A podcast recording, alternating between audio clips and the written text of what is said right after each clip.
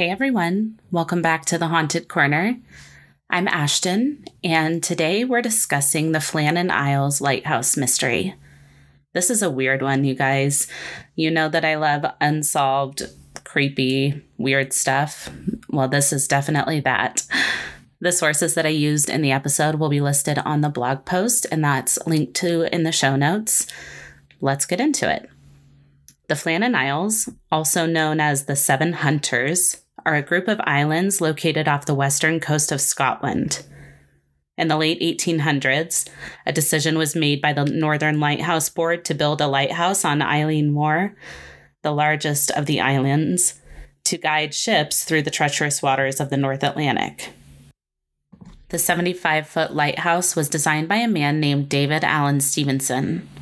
Fun fact, he also designed the Tarbat Ness light, which is on display at the National Maritime Museum. It was designed and built because of the loss of 16 vessels in the Moray Firth storm in 1826 on Tarbat Ness. Now, construction on Eilean Mor was completed between 1895 and 1899 and included the lighthouse, surrounding stairways, landing areas, and cable hauled railway tracks. Construction was not an easy task since all of the materials used had to be hauled up the almost 150 foot cliffs from the boats below. The railway tracks were installed as a way for the keepers to transport provisions around the island, including fuel for the light, which at the time needed approximately 20 barrels of fuel per year. The railway was powered by a steam engine, and the track wrapped around the island to allow items to be transported easily. The Flannan Isles Lighthouse was first lit on December 7th of 1899. Four light keepers were assigned to the lighthouse. They would work six weeks on and two weeks off, and there would always be three men on the island looking after the lighthouse at any given time. And this is where our story begins. One year after the lighthouse had first been lit in December of 1900, three men were working as the light keepers on the island. James Ducat was the principal keeper. He was 43 years old and had 20 years of experience as a light keeper. Donald MacArthur was an occasional keeper who was covering for the first assistant keeper who was on sick leave. He was 40 years old. And Thomas Marshall was the third light keeper. He was the second assistant keeper and was 28 years old. The off duty light keeper at the time was Joseph Moore. Around midnight on December 15th of 1900, a transatlantic steamer called the Archtor was passing by the Flannan Isles when the captain noticed that the lighthouse wasn't lit. After the ship docked on December 18th, the crew reported the lack of light coming from the island, but this information reportedly never made it to the Northern Lighthouse Board. On December 26th, the lighthouse tender ship Hesperus made a trip to the island under the guidance of Captain Jim Harvey. And again, it was dark. The lighthouse was not lit, there was no flag on the flagpole, and the island was eerily dark and quiet. The captain sh- sounded the ship's horn, hoping to alert the lightkeepers, but there was no response. A flare was fired into the air, and again, no response. At the time, it was customary for the lightkeepers to greet the ship and leave a box of provisions for them, neither of which happened on December 26th. Joseph Moore, the fourth lightkeeper who was off duty at the time, was on board the Hesperus that day. And after there was no response from the lightkeepers on the island, Joseph was sent ashore to investigate. When he arrived at the East Landing, nothing seemed to be amiss, he climbed the 160 steps up to the lighthouse. After discovering the entrance gate, the front door, and a second door all closed, he discovered the kitchen door open along with a scene that appeared to be frozen in time. The clocks had stopped ticking, the kitchen table was set for a meal that hadn't been finished, and a chair was overturned as if someone left in a hurry. The fireplace looked like it hadn't been used in several days, and the only sign of life was a canary that was left in a cage. As Joseph made his way through the lightkeeper's quarters, he found the beds empty, just as they had been left that morning. So, red flags are going up for poor Joseph at this point, and he returned to the Hesperus to report what he had discovered. Joseph and two other sailors then returned to the lighthouse to investigate further. They found that the light was in working order, but there was no evidence of the missing men. Inside the lighthouse, they found oil skins, which were used as protection against the rough northern weather. This brought up the thought that one of the keepers must have run from the lighthouse during the storm without his rain gear. At this point, Joseph Moore and the three others were left on the island to operate the lighthouse while the Hesperus went back to send word to the Northern Lighthouse Board of the three missing men. While Joseph and the others remained on the island, they continued to search for clues, for anything that would tell them what happened to the missing lightkeepers. During their search, they discovered the west boat landing was damaged and a box that had been holding tackle and ropes was missing. The ropes were found strewn about the rocks, and the iron railings around the landing were broken, bent, or missing completely. But this information was already detailed in the keeper's logbook, which means that it was not directly related to the missing lightkeepers. Another item that was noticed to be missing was a life buoy that had been kept along the railings, a casual 110 feet above sea level. Um, so while performing the search of the island, and the items remaining in the lighthouse, Joseph was able to determine exactly what the three missing lightkeepers were wearing at the time of their disappearance. Donald MacArthur had left behind his only coat. So he took off into the coastal air of Scotland in December without a coat. Again, red flag. Joseph also came across the logs from the days leading up to the disappearance of the lightkeepers. The last entry was from December 13th of 1900 with smaller notes on December 14th and 15th describing the atmospheric readings and the time that the light was extinguished on the morning of the 15th.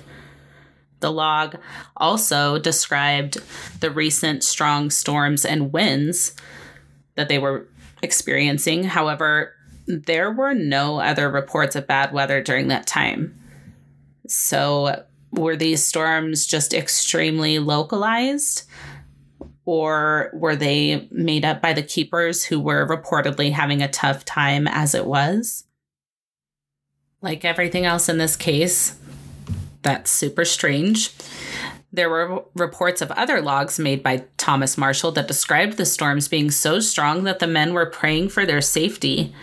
The reports also claim that Thomas Marshall wrote how quiet James Ducat had been in previous days and that Donald MacArthur had been seen crying. So morale was reportedly pretty low. And then the final entry said, quote, storm over, sea calm, God is over all, end quote. These reports of logs have been scrutinized in the past, claiming they aren't authentic, though. In his report to the Northern Lighthouse Board, Captain Jim Harvey detailed, quote, Poor fellows, they must have been blown over the cliffs or drowned trying to secure a crane or something like that. Nothing appears touched at East Landing to show that they were taken from there. On West Side, it is somewhat different. We had an old box halfway up the railway for holding West Landing mooring ropes and tackle, and it has gone. End quote. Robert Muirhead, the lighthouse board superintendent, had personally recruited the three missing men, and so he traveled to the Flannan Isles to conduct his own investigation. With how isolated the islands were, the lightkeepers would have essentially been on their own to fend for themselves. But there was one man who was tasked with keeping an eye on the lighthouse from afar. His name was Roderick Mackenzie, he was a gamekeeper and he was paid eight pounds per year to watch for communications from the lighthouse. As part of his job, he was required to report any issues immediately by telegram. Lightkeepers would use poles with balls and discs on them, which they would place off of the balcony of the lighthouse to signal that they needed help. James Ducat had previously requested that a test be performed to see how long it would take for someone to notice a signal from the lighthouse and respond. But this was never completed. Now, Roderick would keep a log every night that detailed whether he could see the light from the lighthouse or not, as well as if he had seen any signals. After the disappearance of the lightkeepers, Roderick was interviewed and he claimed that he couldn't see the light from the lighthouse between December 7th and December 29th, except for on one occasion on December 12th. He said he found it strange that he didn't see the lighthouse for two weeks, but he reportedly didn't tell anyone of his concerns until the lighthouse board came to him. Like, sir, that's your job. The lightkeepers, James Ducat, Donald MacArthur, and Thomas Marshall, were never seen again, and their bodies were never found. Robert Muirhead ultimately ruled the disappearance of the lightkeepers an accident. In his official report, Muirhead stated that two of the lightkeepers had traveled to the West Landing around dinner time on December 15th. They were planning to secure ropes and the supply box when a large wave hit the island and swept the men away. Then, when the third lightkeeper came to assist, he was also swept away. This would make sense because, as we remember, one of the men left behind their coat and oilskins as if they had rushed out in a hurry. Rogue waves and heavy winds were common in the area.